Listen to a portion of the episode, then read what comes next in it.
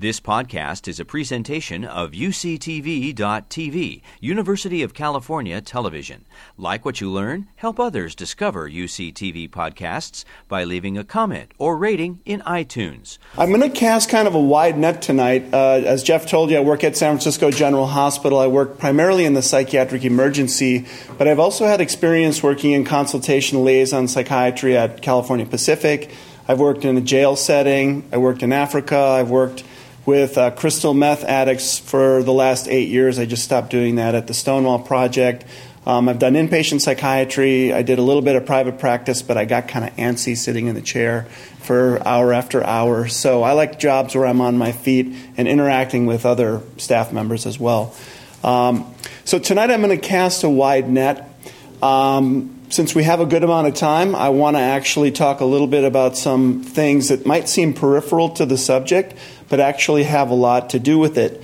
One of them, we're going to take a brief look at the history of psychiatry, and, and actually, if you look at the history of psychiatry in the 19th century, the conditions that people were often committed to an asylum for were really medical conditions that presented with behavioral problems. We're also going to take a little bit of time looking at some basic neuroanatomy and neurophysiology um, of both the brain and the autonomic nervous system in particular. And I can tell you, you're going to get a view from a clinician's perspective. So I do not um, do research. Um, I see patients and I teach residents and students in a clinical setting. And so, really, I'm a clinical professor of psychiatry. I'm more of a clinician than, than a researcher. So, you're going to get a clinician's view of neuroanatomy and neurophysiology. I was just thinking I haven't formally studied neuroanatomy in, I believe, 30 years at this point. So um, it's been a while. Um, in addition, I want to talk about um, the heart of the talk is really looking at delirium and altered mental status and sort of the diagnostic approach to that and how a clinician goes about sort of solving the puzzle of what might be causing an altered mental status situation. Um, and I also just want to talk a little bit about the brain body and the mind body relationship. Um, so we have a lot of a lot of ground to cover here, um, but I'm really I'm looking forward to going going through it. So let's let's look at the history a little bit. Um, and I brought a textbook uh, that's hundred years old. Um, this is a book by Emil Kraepelin. And actually, the story behind this book is that my grandfather was a GP in west central Minnesota from 1905 to his death in 1959. And my dad gave me some of his old textbooks. And this is a textbook of psychiatry published in 1913 by Emil Kraepelin. So, Emil Kraepelin is the most influential psychiatrist you've perhaps never heard of. You may have heard of him. But Kraepelin was a 19th century German psychiatrist, and he actually was one of the first psychiatrists to really be systematic in how he observed patients in taking notes and using case studies. And in fact, Kraepelin is the psychiatrist who probably influenced the psychiatrists in America in the 60s and 70s who crafted DSM 3. And if you know about DSM 3, written in 1980 by Robert Spitzer and influenced by Washington University psychiatrists, you'll know that it's a great departure from psychiatric diagnosis in the first half of the 20th century. As you may know, the first half of the 20th century was the era of Sigmund Freud and psychoanalysis. DSM 1, the Diagnostic and Statistical Manual of Mental Disorders, is our guidebook. I will never call it a Bible of psychiatry, as some of the journalists use lazy shorthand and call DSM the Bible of psychiatry. It is not a Bible, uh, it is not a sacred text. Um, but basically, DSM 1 was written in 1952. And if you look at DSM 1 and DSM 2, which was written in 1967, they very much have the language of psychoanalysis. Um, and there is mention, of course, of biological causes of psychiatric illness, but um, so they don't ignore it completely. But in 1980, with DSM 3, there was a huge shift. And I think essentially the psychiatrists in the 60s and the 70s wanted to get away from psychoanalysis and, in fact, rejected psychoanalysis and basically decided to craft a diagnostic system based upon categorizing symptoms. And there's a lot of problems in categorizing symptoms, but basically that's, that's what happened. So Kraepelin was sort of a forerunner of the biological psychiatrist. But the reason I brought this book, um, and this, these are my reading glasses, so you have to bear with me, but the reason I brought this book is that I want to read to you the chapter titles of, of every chapter in the book. And they're not in particularly good order, but about half of the diagnoses are clearly medical conditions that cause behavioral problems, and the other half are kind of weird. Some of them are quite odd, and I, I really I don't know all the history behind it, but I think it's actually relatively um, illustrative. So, uh, chapter one is melancholia, which is the classic form of major depression. Melancholia has been described for, for, for millennia, actually. It's one of the few mental disorders or disturbances that have been described for millennia. Um, the second is depressed stages of maniacal depressive insanity, circular stupor. It's really a mouthful. It's a, it would be a subtype of uh, bipolar, would be called bipolar depression today. The third chapter is dementia precox, and you may have heard this term reading the history of psychiatry. That's essentially what schizophrenia was um, called in that era. The fourth is catatonic stupor, and catatonia is a collection of symptoms that can happen in all sorts of medical and psychiatric conditions.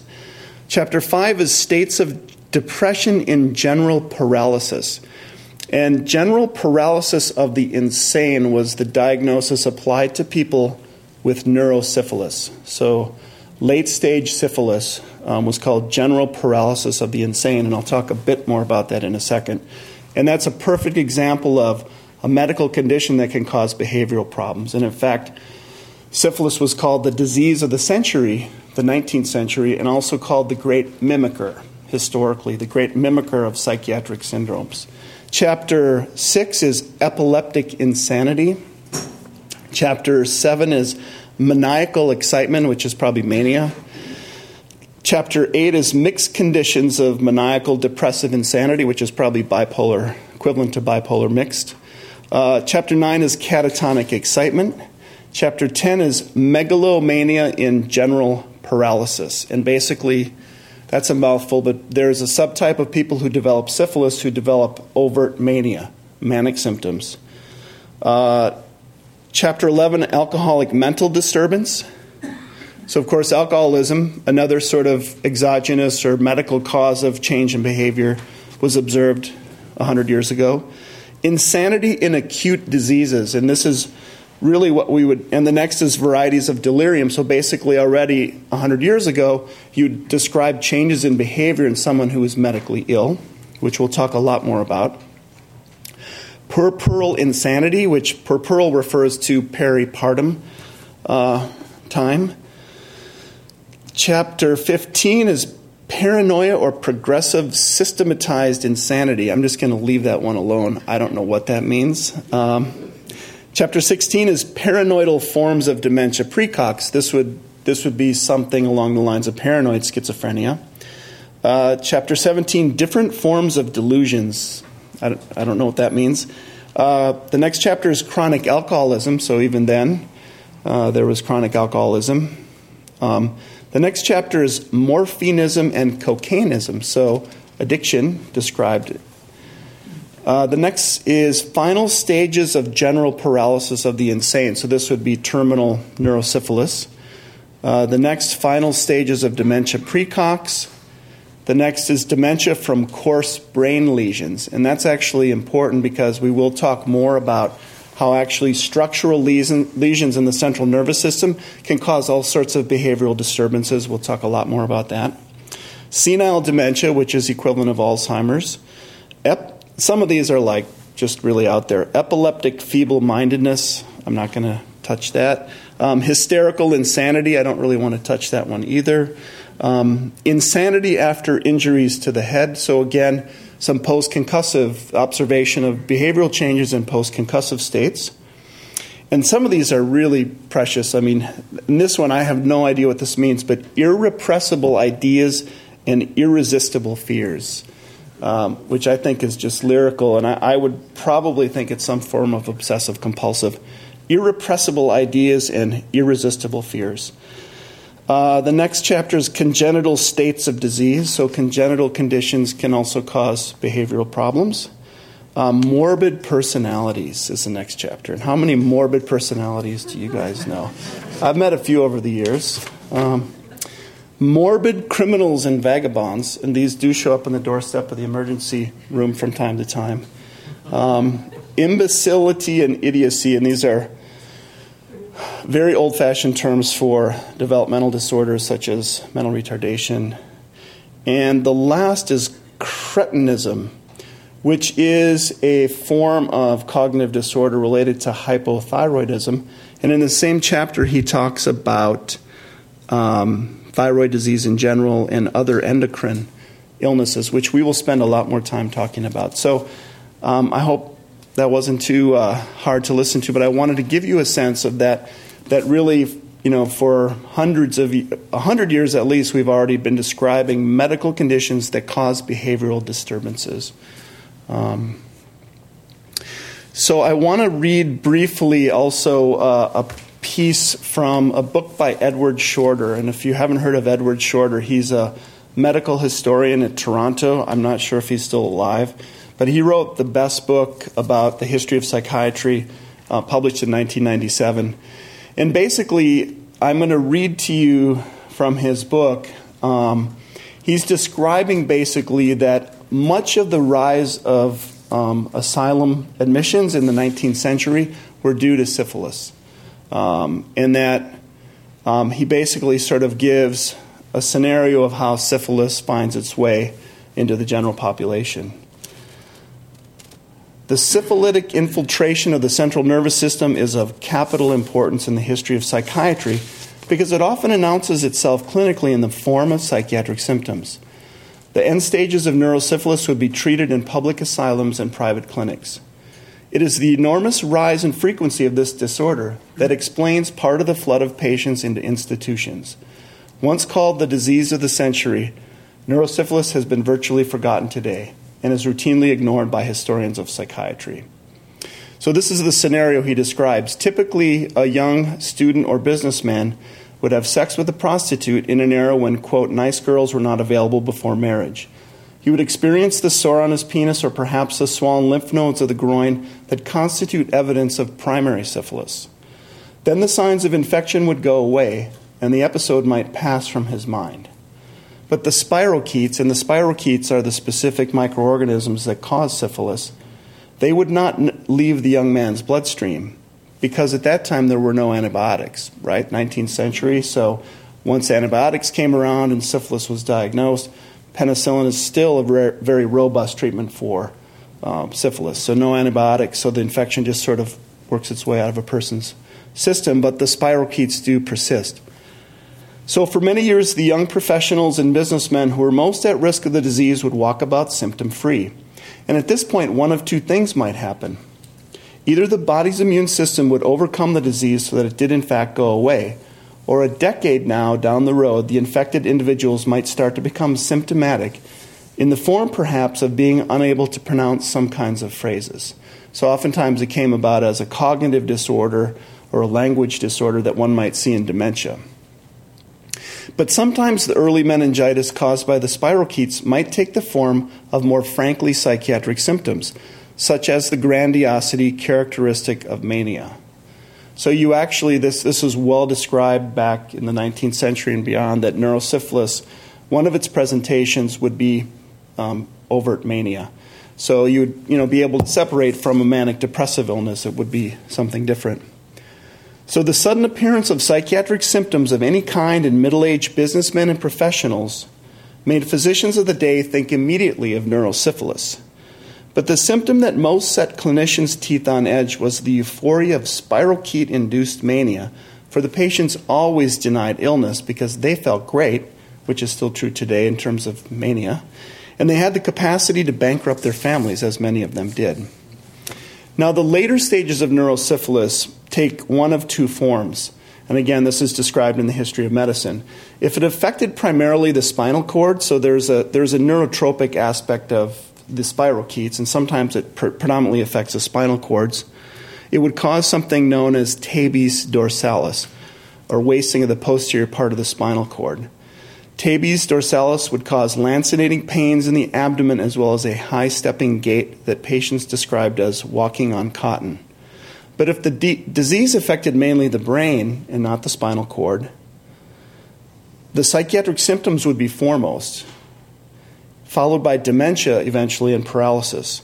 And this form was known as general paralysis of the insane or GPI, dementia paralytica or progressive paralysis, and this was the kind most commonly encountered in the end stages in asylums.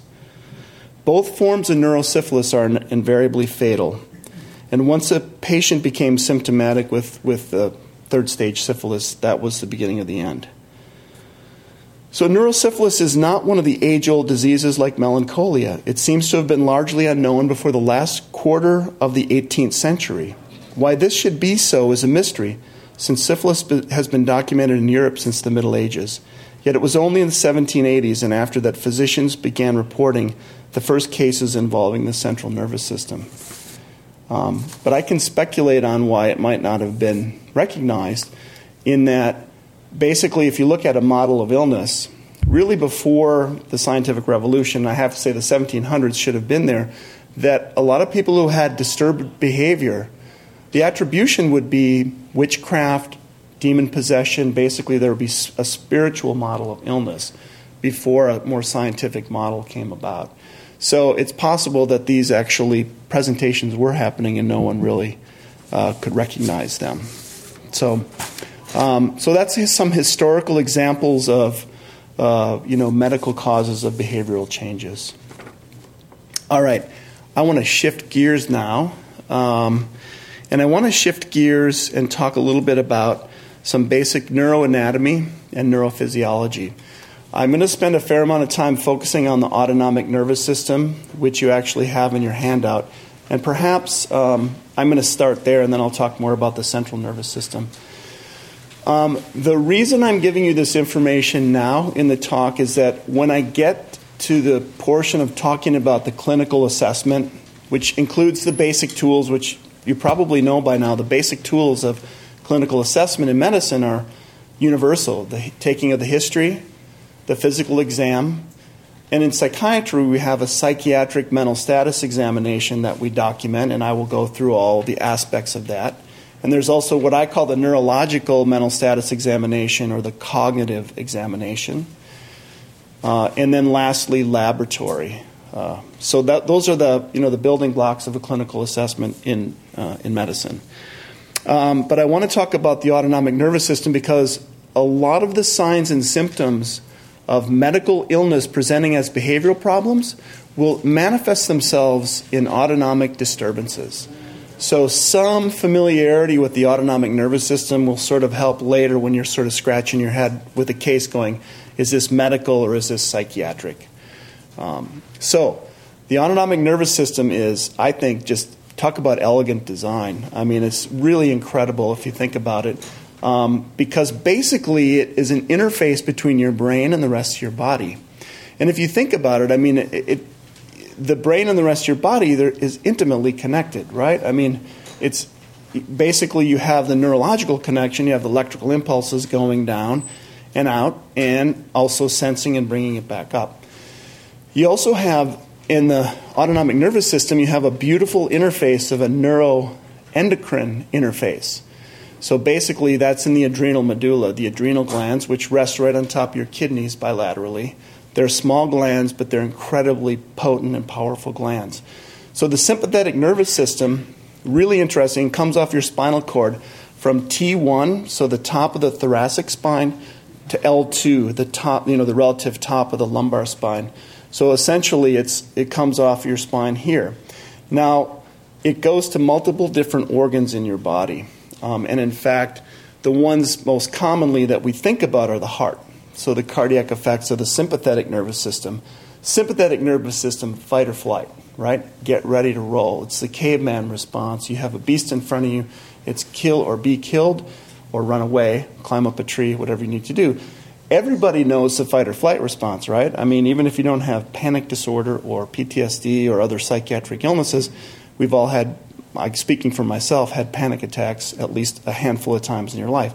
That's fight or flight that's your adrenals, among other things, squeezing um, and telling your body to, to light up. So your heart is huge in that because you need to. Your heart needs to go faster to pump more blood and get more oxygen.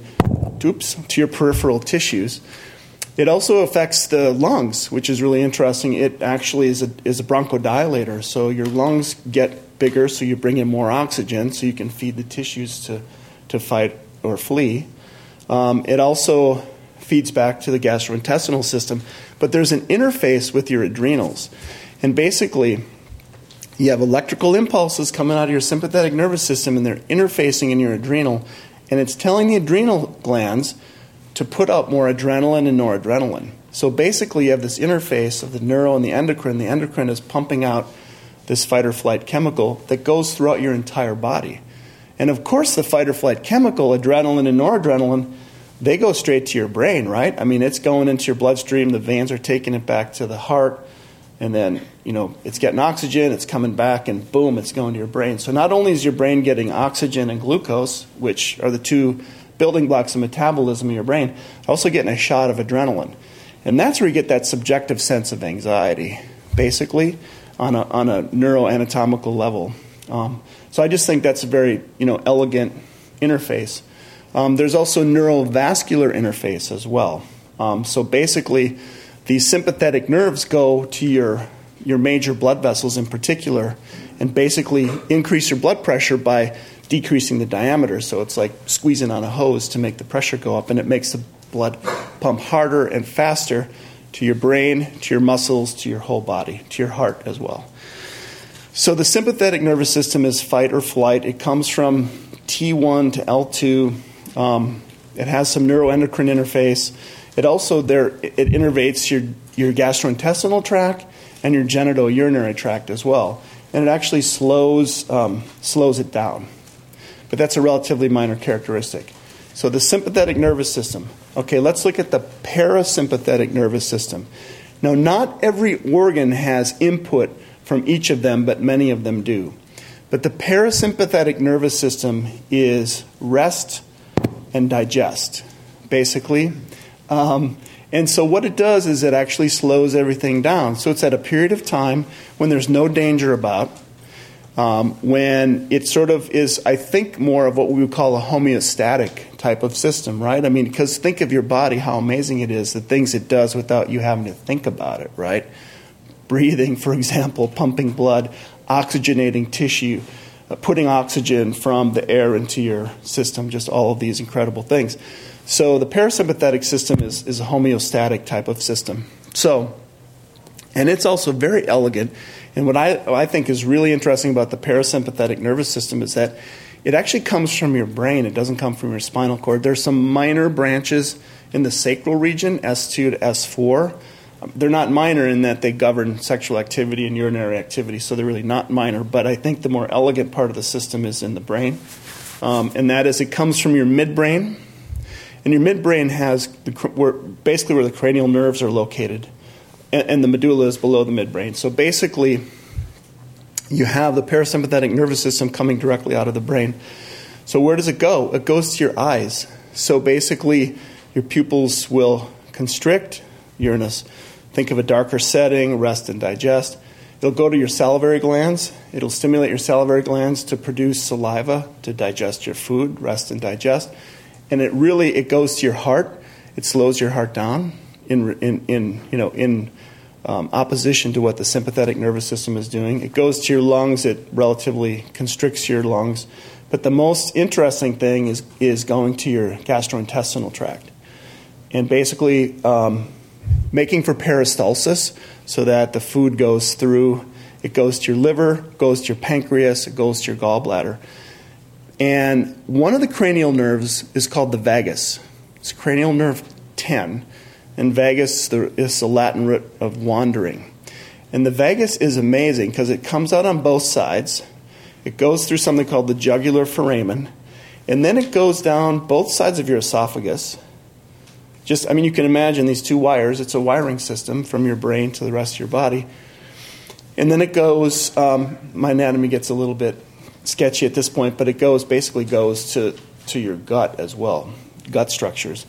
And the vagus basically um, enhances your digestion and your and peristalsis. But it's just the, the design is just really in, ingenious, in my opinion. So basically, you have the sympathetic and the parasympathetic in parallel. Now, a lot of medical conditions that cause behavioral changes, a lot of them, and this will help us later when we look at the cases, a lot of them are sympathetic. So they're the you'll see things that are the result of too much sympathetic, but you'll also see the blocking of parasympathetic. So you'll get the opposite action of rest and digest. And that can look similar to sympathetic. So if you block the parasympathetic system, you block the rest and digest, you actually can get almost a rebound of symptoms that are look like they're sympathetic. So you, sometimes there are ways to sort that out, and we'll hopefully get to that as well. Um, and the other thing is, well, we'll talk about alcohol and depressant intoxication withdrawal. That's a special interest of mine, and we see a lot of it at the general, um, as Jeff can attest to. Um, so that's sort of a quick and dirty how does a clinician look at it? So when I get to talking about the physical exam, the psychiatrist's not that good at the physical exam, but there are certain things I can look at every time that are easy to look at um, that I assess when I see patients. So, um, but I wanted to read again from another book to talk a little bit about what I would call functional neuroanatomy of the central nervous system. Central nervous system being brain and spinal cord, I'm going to focus on the brain. And, you know, clearly the brain is incredibly complicated. And as a clinician, I'll be, you know, I really have to admit to you, I don't really understand the neuroanatomy and neurophysiology of the brain as a neurologist probably does, or certainly as a neuroscientist does. But what I do is I understand enough to be able to interpret behavior and interpret physical and neurological exam findings to know sort of where they're coming from. Um, so I'm going to give you just sort of a quick functional view of what parts of the brain do what kind of things. So bear with me. Um, and then I'll just point this book out to you quickly. So this, um, I'll call this a Bible actually, um, in that it is a very comprehensive textbook. It's not really a sacred text either. Um, this is the guidebook for consultation liaison psychiatrists. And consultation liaison psychiatrists are those who specialize in doing consultation to medical and surgical units. And that's part of my job at San Francisco General is to consult in the medical ER. But this is a book from Mass General. Um, this is the sixth edition from 2010, but it's absolutely comprehensive in terms of consultation liaison psychiatry. So, and it would work as a reference text, um, and it's it's really pretty clearly written as well. But um, I was really taken with this uh, this one chapter, the start of it. So this is from chapter five. The title of the chapter is Functional Neuroanatomy. Um,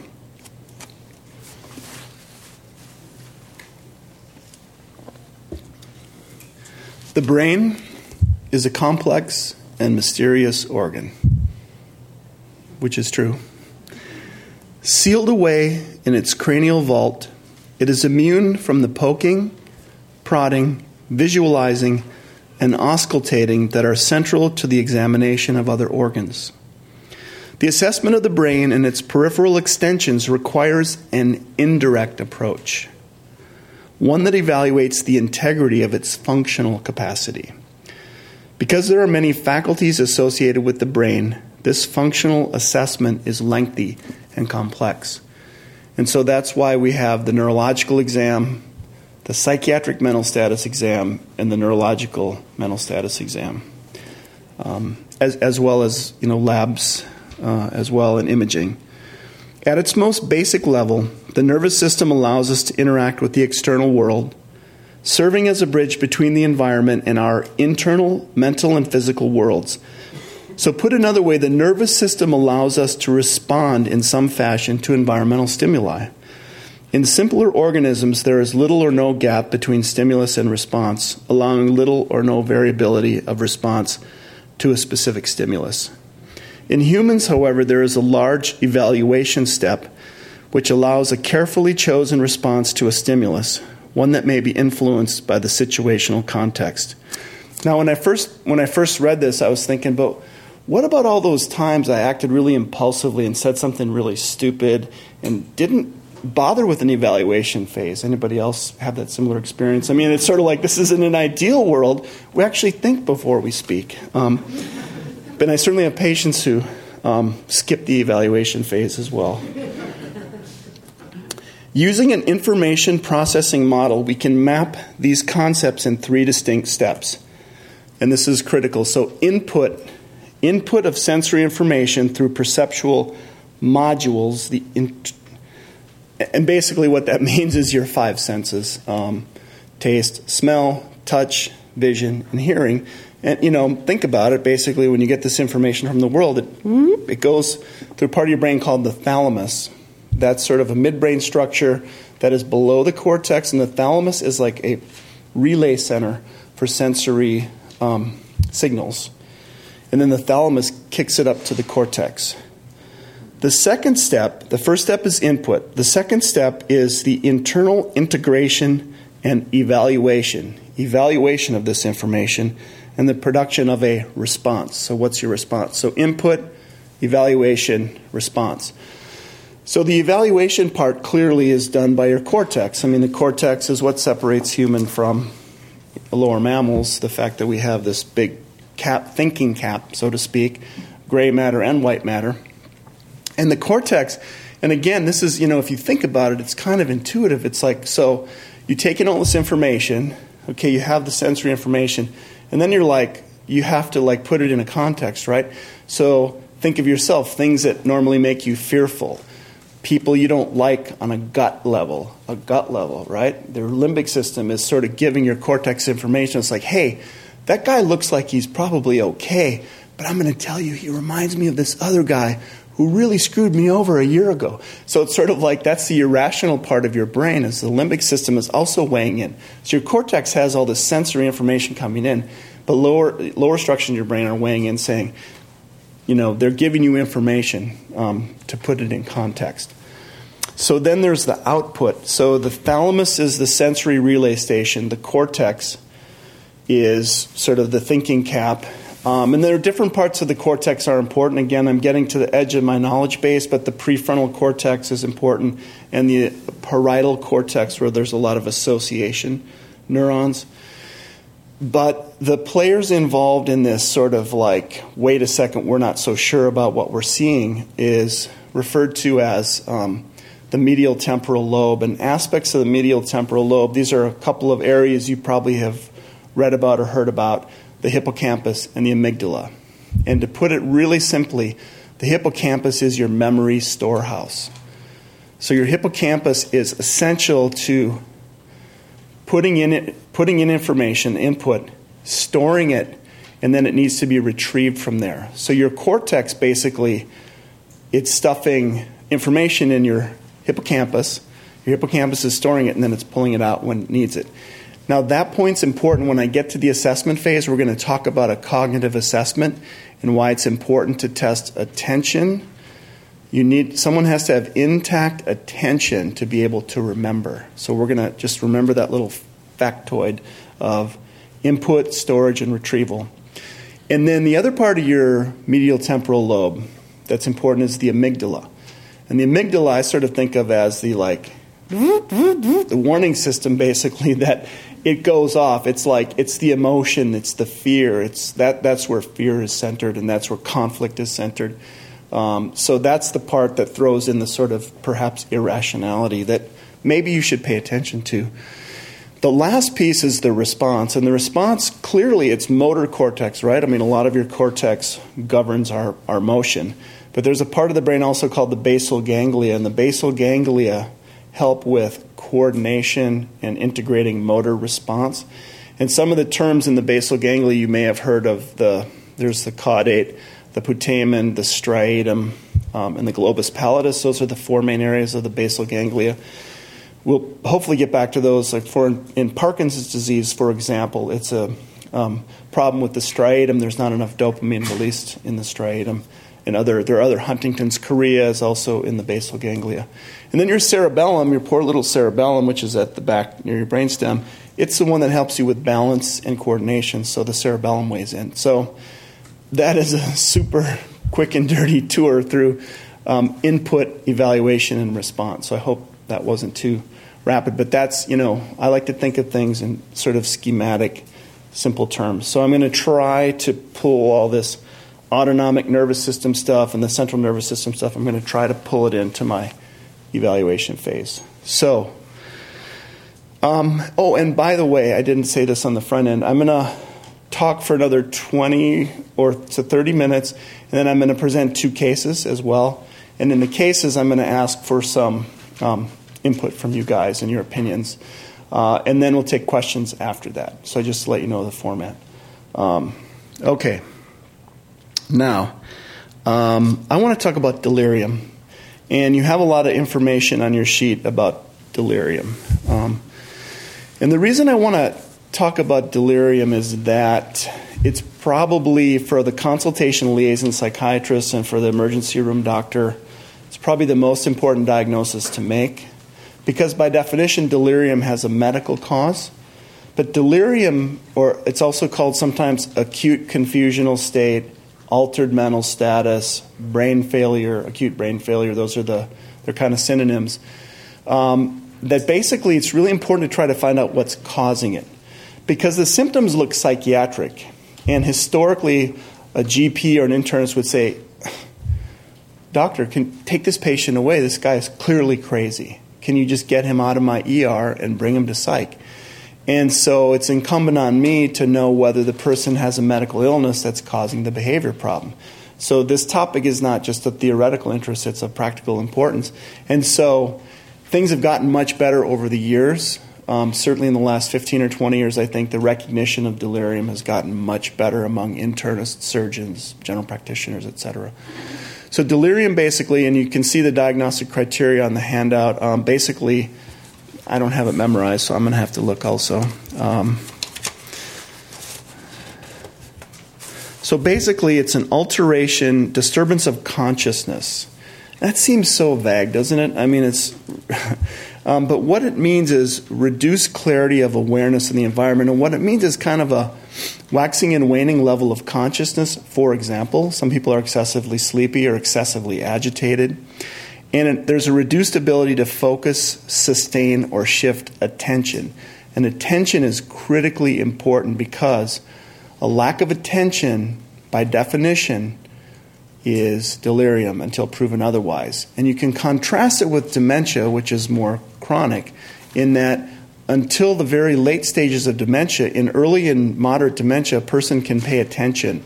They just can't retain, um, but they can pay attention. Um, so, attention is really important. The second aspect is a change in cognition, and this could be a memory deficit, and we'll talk about how to test memory at the bedside, disorientation, or a language disturbance. And the disorientation is also critically important. So, if you're an intern on call and you want to do a good screen for delirium, and it's three in the morning, and you just want to go back to bed or you have another case to admit, there's two things you need to ask attention and orientation. I mean, clearly you need to look at the chart and see what the history was and see what the everything else, but test attention and orientation. So those things really tip you off to delirium. And it's a uh, disturbance that develops over a short period, usually hours to days, and tends to fluctuate during the course of the day. So basically, it's someone who there's an abrupt onset of psychiatric symptoms, and that's super important in looking at the history. How long have the symptoms been there? When did they start? And what's going on with the patient medically when that happened? So I'll talk about history. I'm going to talk about history right now, I think, because it's so important. So the history is key. And there's a few things that are absolutely essential. So basically, when did the psychiatric symptoms start? What exactly are the symptoms? So describe what they are. Is it, you know, violence? Is it um, anxiety and agitation? Is it sort of, you know, depression? Is it mania? Is it psychosis? And psychosis, for all intents and purposes, refers to being out of contact with reality, but practically it really refers to the presence of delusions and or hallucinations. So delusions are firmly fixed false beliefs. The most common delusions we see in delirium are paranoia. Because you've lost your bearings, right? You're in what you think is a strange environment. Well, hospital is a strange environment, and that's where most deliria occur. you're odd, you, you don't have your bearings, so it's natural to be fearful in that setting because you not, might not even know who you are, you don't know where you are, you don't know who the person in front of you is, so it's natural to be fearful. So paranoia is really common in delirium. And then hallucinations are common as well, and basically hallucinations are perceptual perceptual disturbances, and basically it's sort of sensing something that is not there at all. This is contrasted with illusions. Illusions are misinterpreting things that are actually there. A classic visual illusion in a hospital room is seeing the monitor, your cardiac monitor, and telling you, the doctor, I watched a movie on that last night. It was great. I mean, I've had people tell me that. I had guys tell me their IV pole was a fishing line and they're fishing. I mean, it just basically there is really an IV pole there, but they've interpreted as a fishing pole. Um, so basically, it's misinterpreting something. There's uh, someone's waxing the floors at three in the morning. They say there's air, there's jets taking off in the hallway, doc. So basically, they're real things going on, but you're misinterpreting them. Those are illusions. Hallucinations, you're conjuring them from nowhere. So delusions and hallucinations are examples of psychotic symptoms often seen in delirium. Now, with delirium, the most common hallucinations are in the visual realm and the tactile realm. So, people reporting seeing things, and people reporting things crawling on their skin, um, things like that. Those are by far the most common in delirium. Now, that's not to say you can't get auditory, hearing things or hearing voices, auditory hallucinations. In delirium, you can, absolutely. But like classic schizophrenia, for example, you have auditory hallucinations and not visual or tactile. So, just a little a factoid there. Um, and then this fluctuation during the course of the day, there's this phenomenon that you may have heard of called sundowning. Um, that people get much worse at night. And think about, you know, you lose your bearings again, right? It's daytime, you know, the nurses are coming in, the doctors are coming in, lunch comes, a physical therapist comes. What time is it? Oh, it's three, it's four, it's five. Then when the sun goes down, fewer people are coming in. Um, that basically delirium often waxes and wanes, and it seems to get worse at nighttime. But there's definitely a waxing and waning pattern. Um, so I'm going to talk about the differential diagnosis of delirium now. I'm going to shift gears. You know what? I'm going to. Uh, I'm. I'll take that back. I'm going to talk about assessment next because that's the heart of this, and then we'll talk about the differential diagnosis along the way. And the differential diagnosis of delirium is on your handout as well. Um, and it's funny, you probably already have noticed this, that medical people love, um, uh, they love, what's the word I'm looking for? Boy, word finding problems of middle age here. The, um, they're not malaprops. Mnemonics, yeah. Oh my God. Mnemonics, yeah. And this one, I've never seen this mnemonic. And in fact, I'll be honest with you, I just noticed it today. Uh, vindictive mad. I thought that was pretty good. Because what I usually do, I don't know about you guys in mnemonics, I usually chuck the mnemonics basically, and I, and I like to do it the hard way. I like to sort of think through and write down what all the systems are. But that's just the way my brain works or doesn't work. Um, so let's talk about assessment because that's where the heart of it is. And basically, assessment starts with index of suspicion, right? What is a differential diagnosis? If you don't think of it, you're probably not going to find it, right? Now, the problem with differential diagnosis is in this realm, you see this list, right? And there's another table in this book that has a list of medications that can cause all sorts of different psychiatric symptoms delirium, mania, depression, psychosis. There's a list this long. So, kind of after a while, and I'll have to say I've been victim of this myself, after a while you're like, eh, it's probably just this or that. And you sort of forget about this long, long differential. And 99 times out of 100, you're fine, right? You actually know what, what it is, or you think you know what it is. Um, so, having said that, still constructing a differential diagnosis, maybe not as long as your arm, but perhaps, you know, six to 10 items, you know, a decent differential. And if it's something rarer than that, you'll hopefully get around to it eventually. So, the differential diagnosis relies on an index of suspicion. You have to think about it. Okay. So, what are the clues for a person in their history? So, taking a good history includes a good medical history. Um, it includes a good psychiatric history. It includes a medication list. It includes a substance abuse and alcohol history. Really important uh, in the populations I work with. And what do you look for in all those things? So you look in the psychiatric history, presence or absence of a prior psychiatric illness. So if someone's had 10 episodes of schizophrenia and they come in and they're hearing voices and they don't look medically ill and they're, you know, agitated and anxious, but their, their, their vital signs are fine and everything else is fine, it's probably a psychotic episode of schizophrenia and you don't really have to think too much harder about delirium.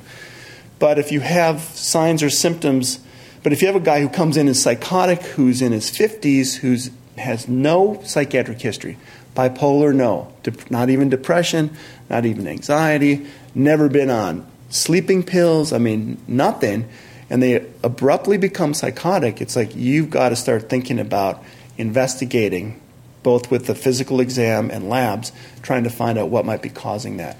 And that person needs to be admitted to a medical unit and not a psychiatric unit, usually, to do the investigation, not always.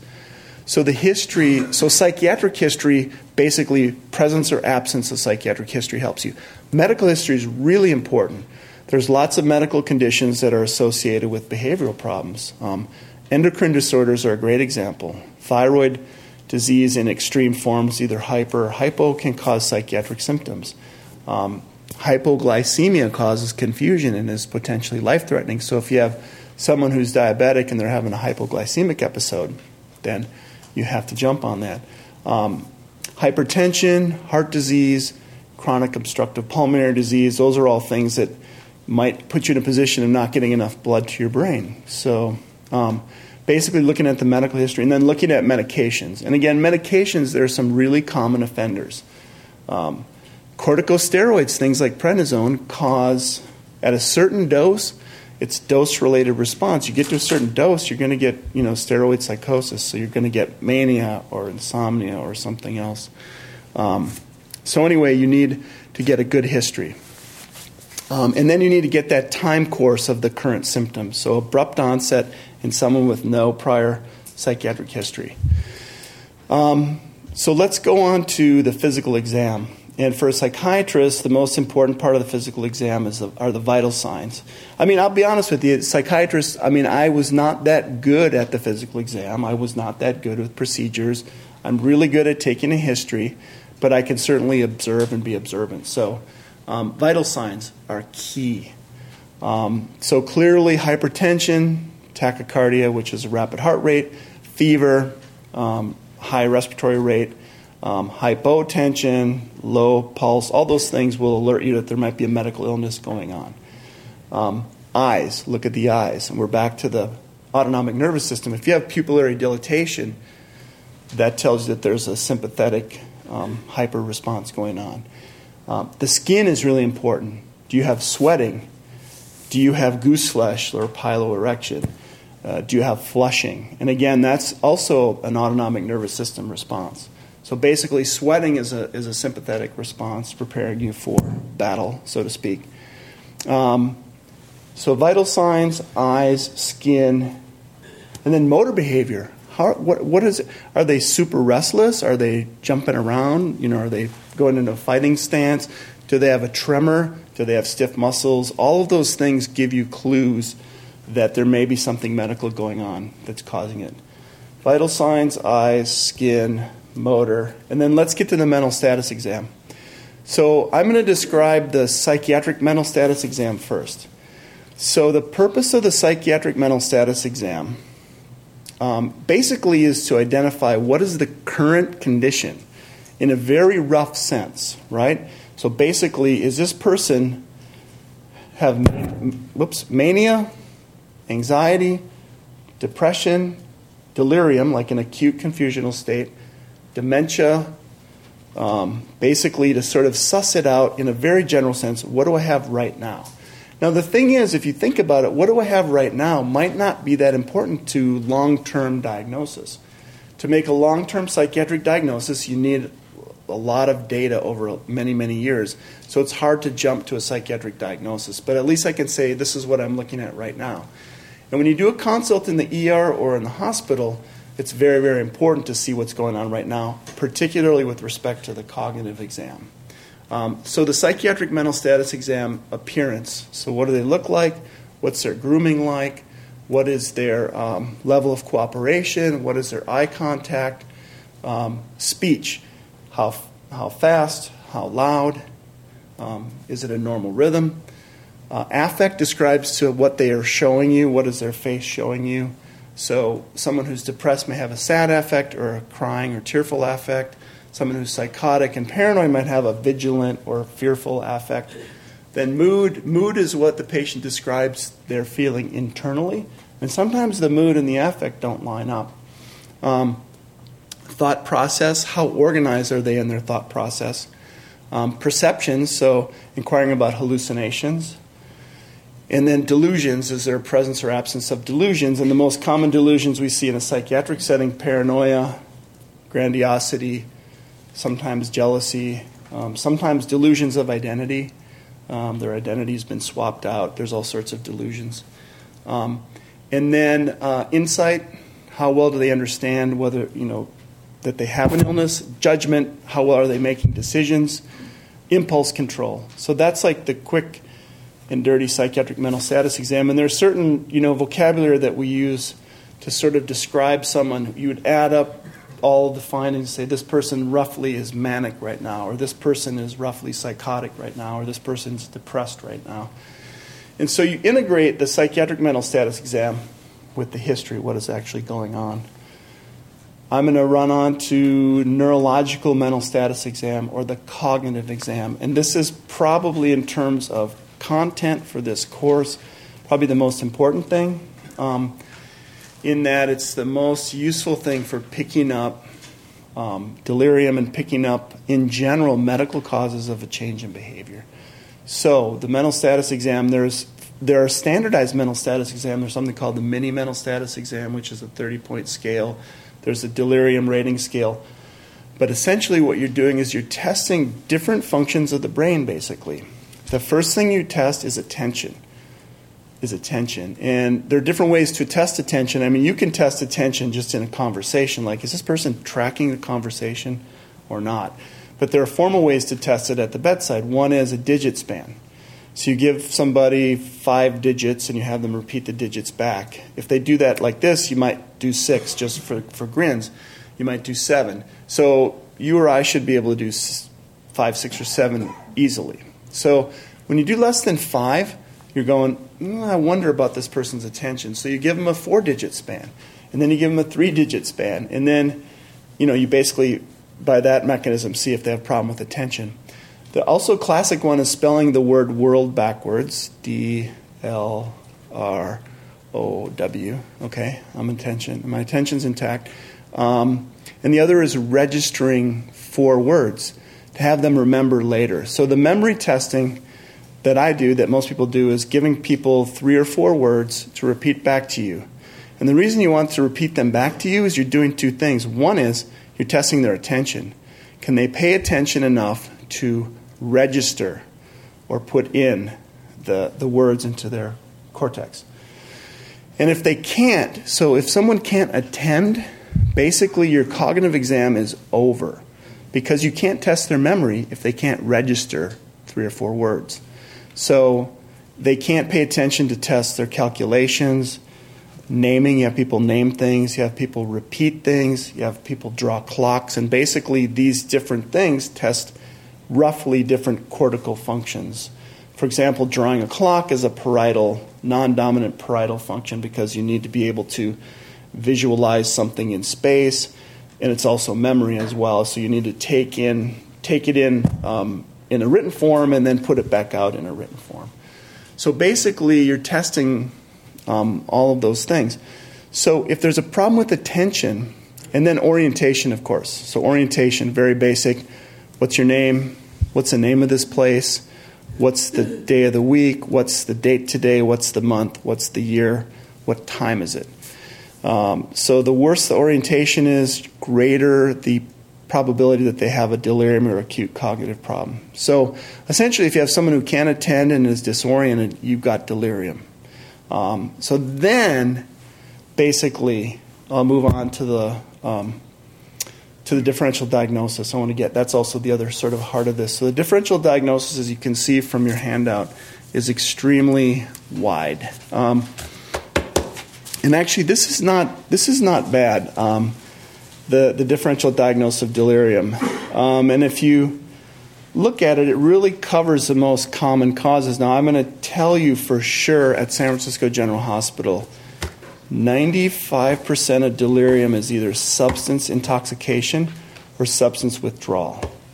So, our index of suspicion in, at San Francisco General Hospital is substance intoxication or substance withdrawal. And I'll try to spend a little time talking more about that.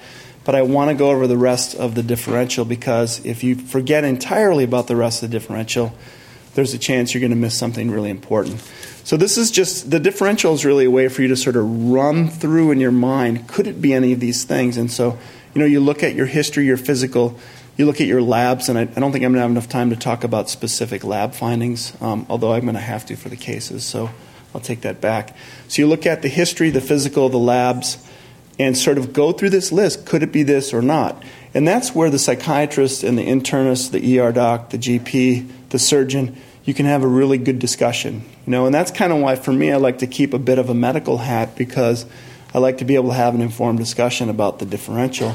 You know, sometimes you know, many times you don't know what's causing it. And in fact, you say this is delirium I don't know what's causing it, but it's delirium. So, but you really are incumbent to sort of consider this list. So, vascular is really important. And if you look at this quickly, extreme hypertension, um, uh, stroke, either of a hemorrhagic nature or ischemic, ischemic meaning not getting enough blood to an area, um, uh, hypotension or shock. And then there's vasculitis, really interesting cause of behavioral changes. And you may know that um, SLE, systemic lupus erythematosus has a fairly common presentation of psychiatric issues, both delirium and psychosis, and it's thought to be that there's problems with the blood vessels in the, in the brain, of vasculitis. Um, infectious. Infectious is a very important thing in the differential. I mean, the good news is with infection, usually it declares itself with a fever and a high white count. And so you don't have to guess, you know, wow, this person's probably delirious because their temperature is 104.5 and their, you know, their white cell count is 25,000 and they clearly have a pneumonia or sepsis or something. Um, but there are specific brain infections as well. Having come here in 1988 um, with HIV in the city, HIV just, I don't have time to go into it, but HIV is also considered a great mimicker of psychiatric illness. And I have to say, unfortunately, I, I, sort of saw a lot of psychiatric symptoms from HIV before the onset of antiretrovirals. So when people had T cells going below 100, below 50, and viral loads going through the roof, and we had no treatment other than treating infections that came up, I saw a lot of opportunistic infections, cryptococcal meningitis, uh, CNS toxoplasmosis, um, you know, sepsis, tuberculosis, etc. Um, and HIV itself is neurotropic as well, so I saw a lot of cases with HIV dementia. And uh, essentially, um, working on 7B, which was the, the um, HIV focus ward as an intern, and probably half the cases were people with HIV dementia waiting for placement. It was a very frustrating um, time in medicine. But now, 20 years later, we see that we have effective treatments for HIV, and I see very little HIV dementia now. I used to see HIV induced mania. I saw it fairly often. Don't see it. Uh, HIV induced psychosis and all these opportunistic infections, we just don't see them. So it's really it's, it's a blessing what, what the medications have done. Um, neoplastic, so cancer, um, obviously, structural lesions can cause behavior problems. Degenerative de- diseases, these are some of the worst, most wicked diseases. Um, Huntington's chorea, um, Wilson's disease, and, uh, and the dementias, the array of dementias. And then um, next on the list, intoxication. I'm going to come back to this, um, and particularly stimulant intoxication and depressant withdrawal. I'm going to come back. Uh, congenital, uh, traumatic, obviously, so um, just even concussions without any real finding on brain imaging, but also any of these um, uh, hematomas, subdural or otherwise. Uh, Vitamin deficiency, really, really interesting. Again, rarely see this here. Actually, in Africa, I saw um, I saw several cases of pellagra where you have dementia and dermatitis and stuff you read about you don't see here. Um, and then Wernicke syndrome is something with acute alcohol intoxication where you have an acute thiamine deficiency. Don't see that much anymore. Endocrine is very important in metabolic. In fact, probably of the next 5% of deliria where I work are probably in this range, particularly metabolic. So that's why we get a renal panel. That's why we get electrolytes. So we want to look at, look at kidney function. We want to look how much sodium, potassium, calcium, magnesium, phosphorus. And then what are your liver function tests? What are your coagulation factors? Um, those are things we get routinely in a workup in labs. Um, and then there's uh, rarer things that we look for. Um, and I, am not going to really have time to get to these things, but there's things like acute intermittent porphyria, Wilson's disease, um, things to keep in the back of your mind. And I've, I've ordered tests for these things, and I have to say, I don't think any of them have ever come up positive. But if I have somebody with a first break psychosis, so someone who's never had a psychotic episode, I work them up the first time, and this is the standard of care of working them up with brain imaging and labs, just to make sure you're not missing a medical cause, rather than saying, oh, this poor person's going to have schizophrenia. If you can find a medical cause for the psychosis, then you've done them a service by not tagging them with a chronic psychiatric illness. Um, so that's that's the basic uh, long differential diagnosis. But let me talk about alcohol withdrawal. Um, number one cause of delirium in in the general hospital. Um, so basically, alcohol withdrawal. If you think about it, alcohol is a systemic depressant, right? So and you can sort of lump in benzodiazepines, so things like Valium and Klonopin and Ativan and barbiturates. You can sort of lump them all together as system depressants. When you remove a depressant, what do you get? Huh, you get a sympathomimetic storm because basically you've been suppressing the sympathetic nervous system, just damping it down. And when you take it away, you get a rebound. So what do you get? You get heart racing, you get tachycardia, you get hypertension, you get sweating, you get shaking. So uh, you get pupillary dilatation. So you get basically a sympathetic storm. And you know, since alcohol is so prevalent, you can usually get a history as people who are heavy drinkers. You get a history of when their last drink was, so you have this index of suspicion for it. Fortunately, the treatment is pretty straightforward. It's basically giving them benzodiazepines as a substitute and sort of then tapering them off of it over time, and then supportive care, fluids, nutrition, um, making sure they don't have any other um, medical illnesses. The other thing we see a lot of at San Francisco General is stimulant intoxication, methamphetamines in particular, and injecting methamphetamines um, is a way to almost guarantee you're going to have psychosis. And the reason you have psychosis is a dopamine uh, excess. And this is sort of a classic model of psychosis is dopamine excess. And the old antipsychotics, things like Haldol and Thorazine, they block dopamine. So unfortunately, they block dopamine throughout your whole system, and that's why they're not, you know, very good medications because they cause a lot of side effects from suppressing your dopamine. Um, I'm actually, given the time, I'm gonna move into the cases, if that's okay. And I, you know, I apologize. I feel like I'm kind of racing through a lot of material, but I want to at least give you a taste of, of all of this stuff. So, um, so we'll do cases, and uh, then we'll have time for questions. So, I can find my cases. Uh, I wasn't trying to be very tricky, so, which I guess is probably good or too obscure either. Uh, oh, I'm really in trouble if I don't have my cases.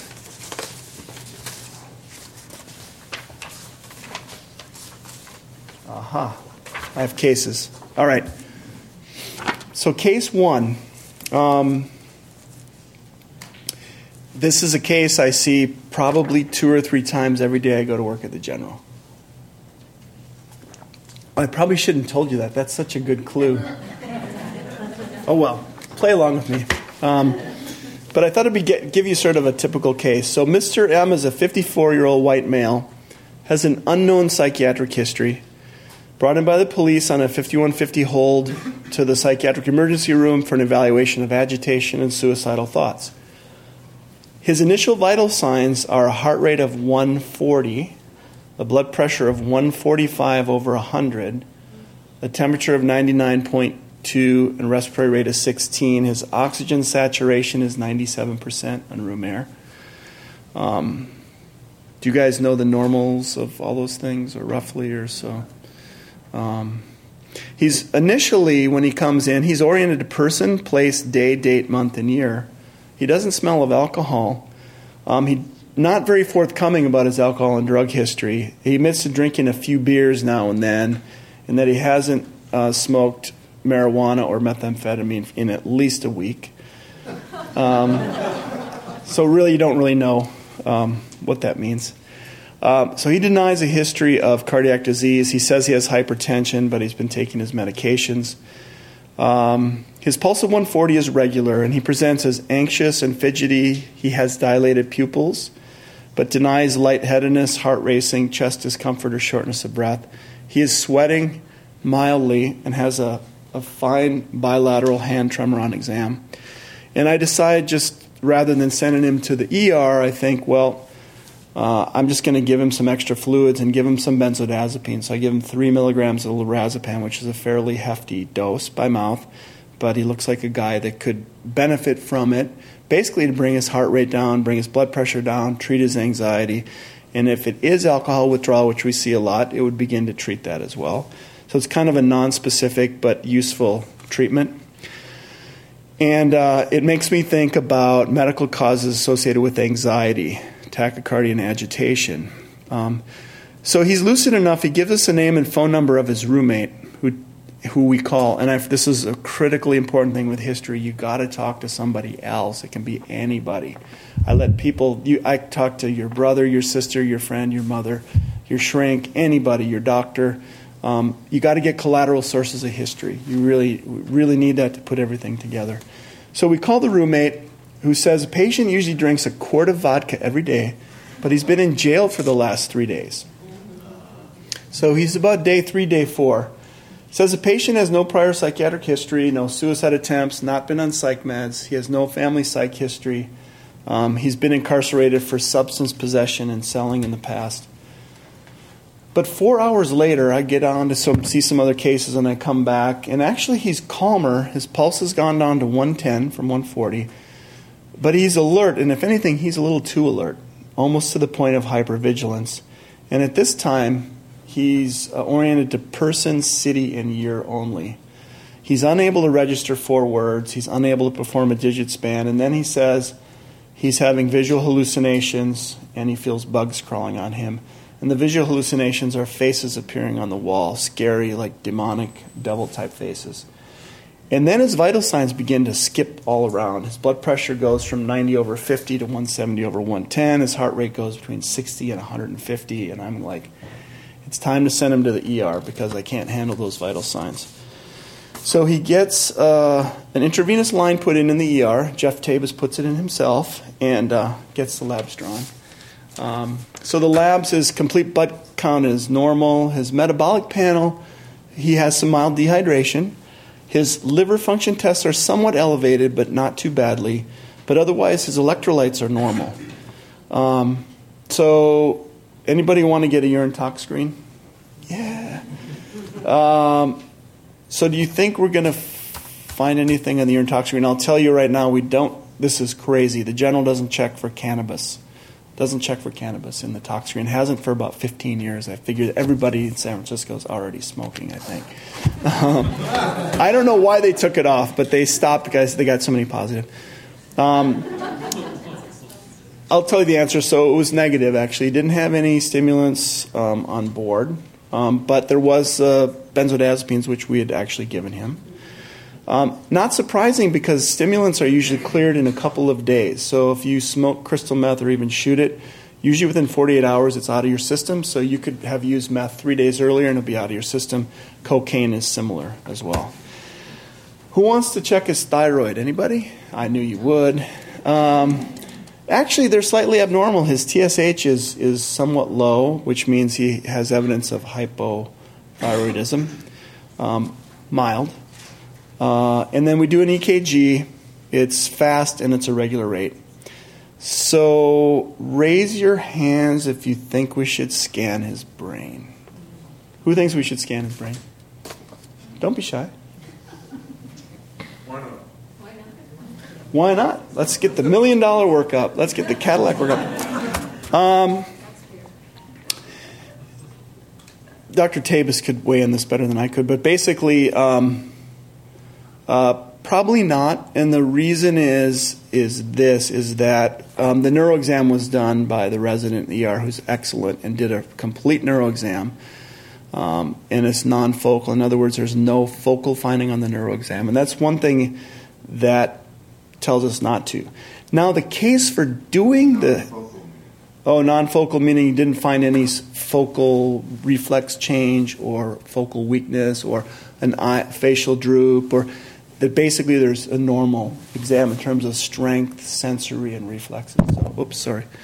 Um, and but I will say this: so the people who raise your hand, you're not necessarily wrong, and I can tell you why. Because you can't really say 100% for sure that this guy doesn't have a brain tumor or a brain infection or something that could be the cause of his delirium. So the most likely you wouldn't get it, but those who raise your hand and said get it, you can make a case for it. So that it's it's a gray area. Um, Would you do a spinal tap? That's my next question. Um, in this case, we, we wouldn't. Um, the spinal tap usually is if people have a high fever and have neck signs. There are specific tests for testing meningeal rigidity, and the names are escaping me now. Um, but we usually don't get them unless there's a high fever. He's drinking a quart of vodka a day, and he's been in jail for two or three days. Why isn't withdrawal an adequate diagnosis? Well, it is. And, oh, yeah. So why why is alcohol withdrawal not an adequate diagnosis? And the answer to answer your question, you're beating me to my punchline, which is fine. Sorry. Is that no, no, no? That yeah, most likely it is. I mean, we see it a lot. He's got the history for it, and the thing that's different in this case is he's three days out, and in fact, this is one of the the teaching point here. Well, I'm gonna I'm gonna go on, but I'll talk about it. So, um, so now that I've told you what it is, um, so manic episode, thyrotoxic storm alcoholic delirium tremens, hepatic encephalopathy, or panic disorder. Well, I mean, do you guys want to vote? Prove to me how, how well you've been listening. DTs. DTs, yeah, it's DTs. So, um, but I want to talk about DTs really quickly. So, true delirium tremens is different than what I call garden variety alcohol withdrawal. Garden variety alcohol withdrawal you get in 12 to 24 hours after the last drink. So if this guy hadn't been in jail for three or four days and they just dragged him off the street and he smelled of old alcohol, I said, When did you last drink? Ah, last night. And he's shaking and he's sweating and his blood pressure is high. We see that all the time, basically, and that's what I call garden variety alcohol withdrawal, in that you know the last drink was within 12 to 24 hours. The next thing that happens is people can get withdrawal seizures at about 48 hours out. But basically, delirium, true delirium tremens, which is what kills people in alcohol withdrawal, and what kills them is autonomic, there's that autonomic again, autonomic instability. Basically, their blood pressure goes like this, their pulse goes like this, they go to the ICU, and the ICU doesn't know whether to raise the blood pressure, or lower the blood pressure. So basically, they end up dying because they, they can't control their blood pressure and heart rate. And that's, that's what kills people with delirium tremens. So that's why the index of suspicion, it's been four days. And the way he presented with the visual hallucinations and the bugs crawling, it's kind of like that's a pretty classic presentation, but sometimes it's more subtle. They may just be a little bit paranoid. But if you don't think the guy's last drink was four days ago, if you forget that, you may go, oh, this is like anxiety and paranoia, and this is psychiatric, and then, you know. But in this case, I had the obvious things that he was disoriented, he couldn't attend, and then he had classic visual and tactile hallucinations. So. I believe it's about 30%. It's pretty high. The mortality from true delirium tremens is in that range. Jeff? Yeah.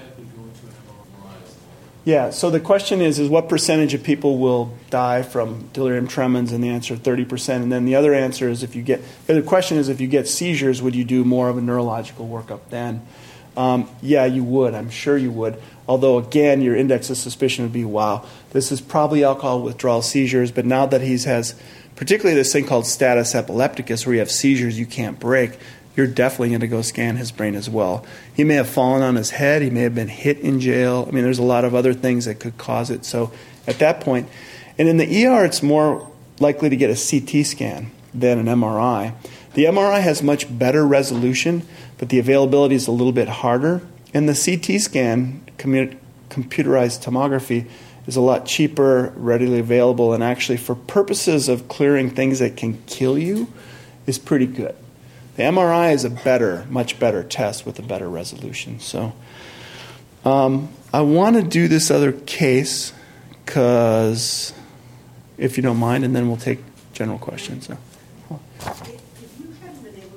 Did everybody hear the question? Or so ba- basically, what she's saying is that if we hadn't gotten the history, critical history from the roommate, this guy was denying, I don't do that, I don't do that, and he didn't have classic alcohol withdrawal but we got the history that he drinks a quart a day and has been in jail, confirmed that he'd been in jail, would we have noticed that it was alcohol withdrawal delirium?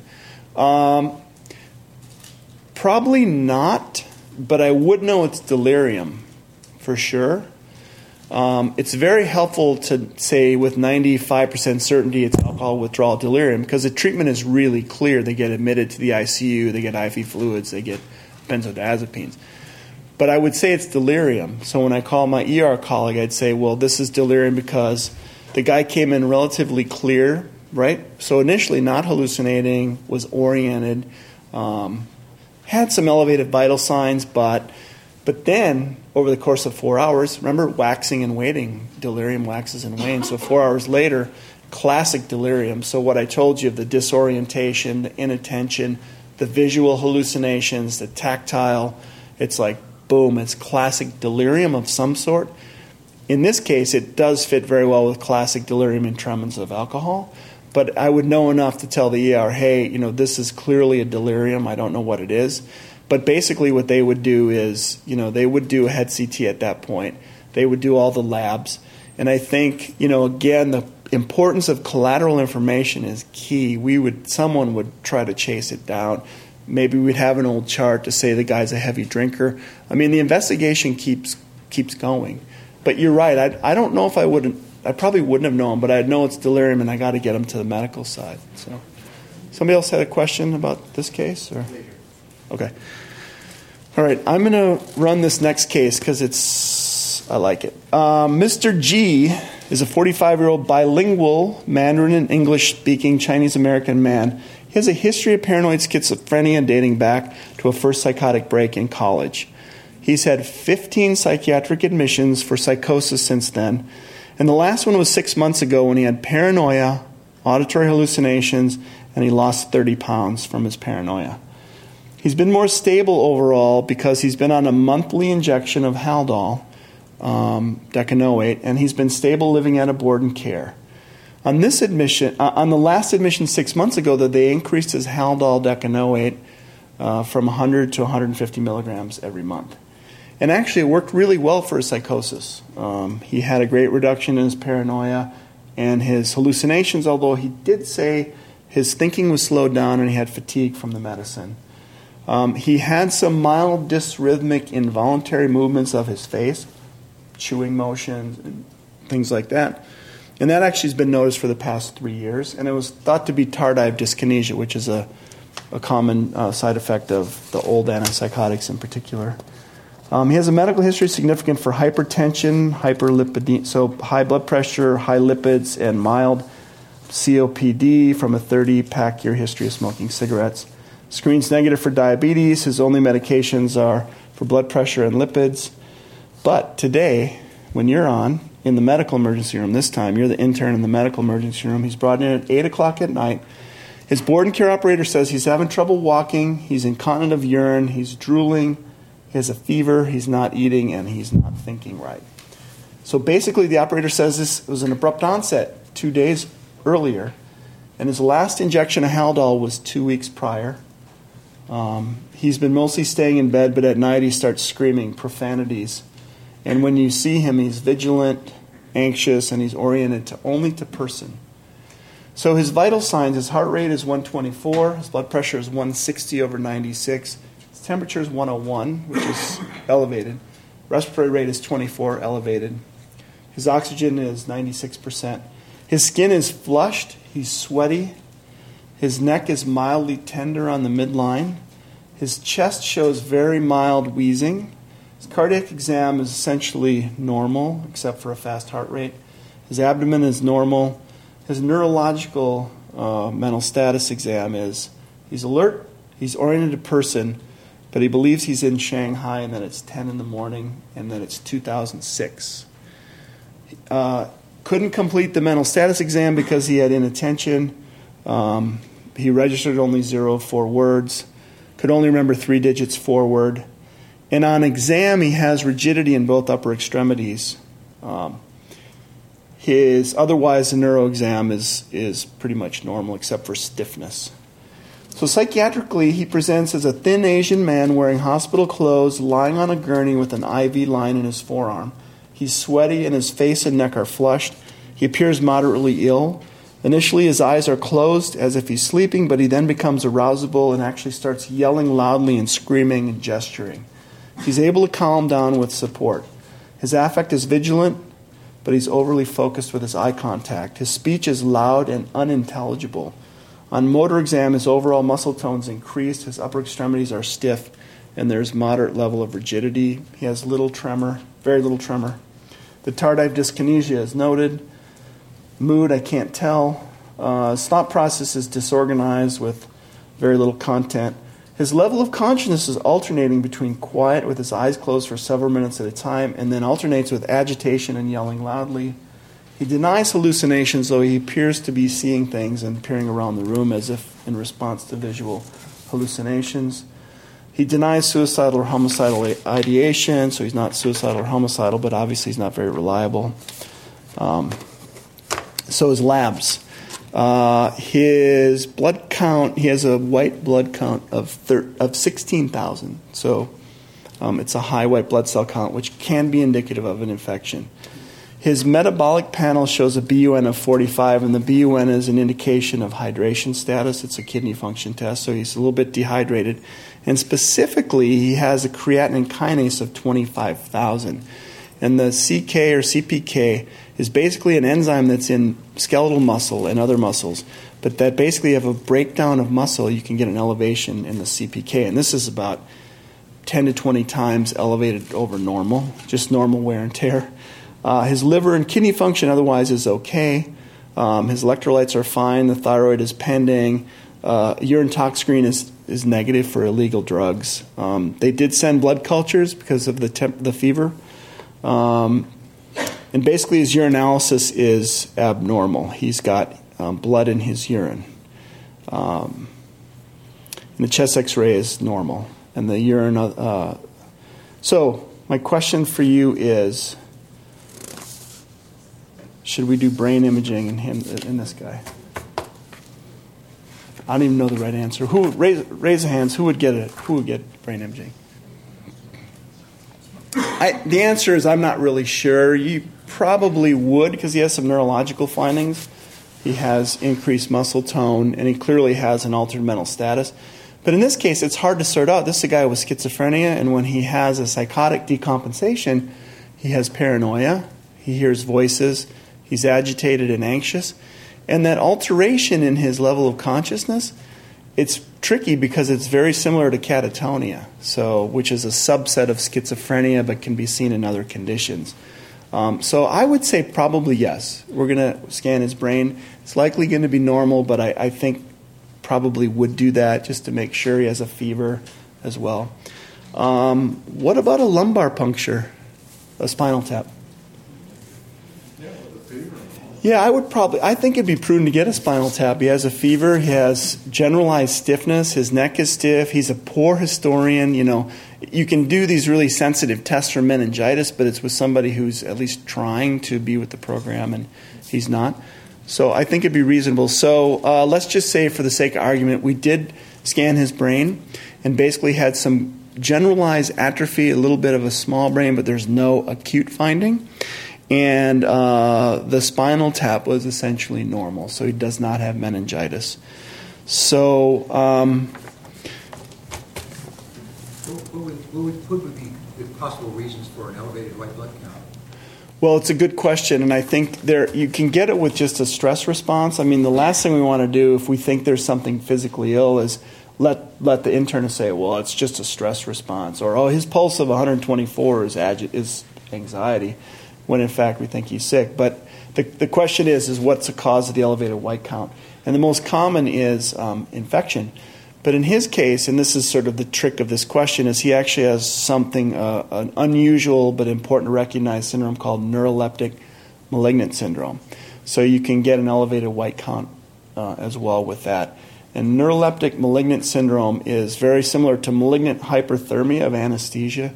And essentially, you get it's like excess dopamine and serotonin is going crazy. And essentially, the cause for him is the Haldol decanoate. Haldol is an old antipsychotic. It's very powerful. It's a very powerful dopamine blocker, and basically, his um, this is a systemic response. So you get the specific muscle rigidity, you get a fever, you get an elevated white count, you get elevated CPK or CK, and that's the most sensitive test in this case is following the muscle breakdown. And in fact, as maybe you know, muscle breakdown, if you have enough, can cause kidney failure. Um, essentially, because it, the, the, when the red blood cells break down, you basically have all that tissue in the blood system, and they can clog up your glomeruli in your kidney and cause kidney failure. So you have all this extra um, materials. Rhabdomyolysis is a technical term. So, and that people can get kidney failure in this as, as well. So, um, but the, the, the, reason I bring this case up is here's a guy that, you know, I mean, it's pretty clear as I'm telling you the case that this guy's physically ill, right? I mean, but, you know, at first you can you might not look for medical illness in someone with schizophrenia because you can say, well, his behavior problems are clearly from schizophrenia. Um, and sometimes people with schizophrenia will get medical illness that's not quite this obvious, but the board and care operator who may know the person well or their psychiatrist who knows them well will say that there's something different about this.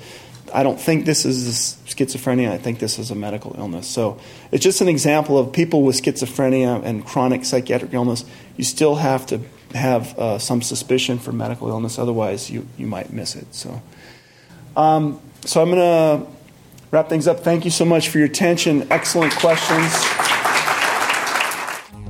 You've been listening to a podcast by University of California Television. For more information about this program or UCTV, visit us online at uctv.tv.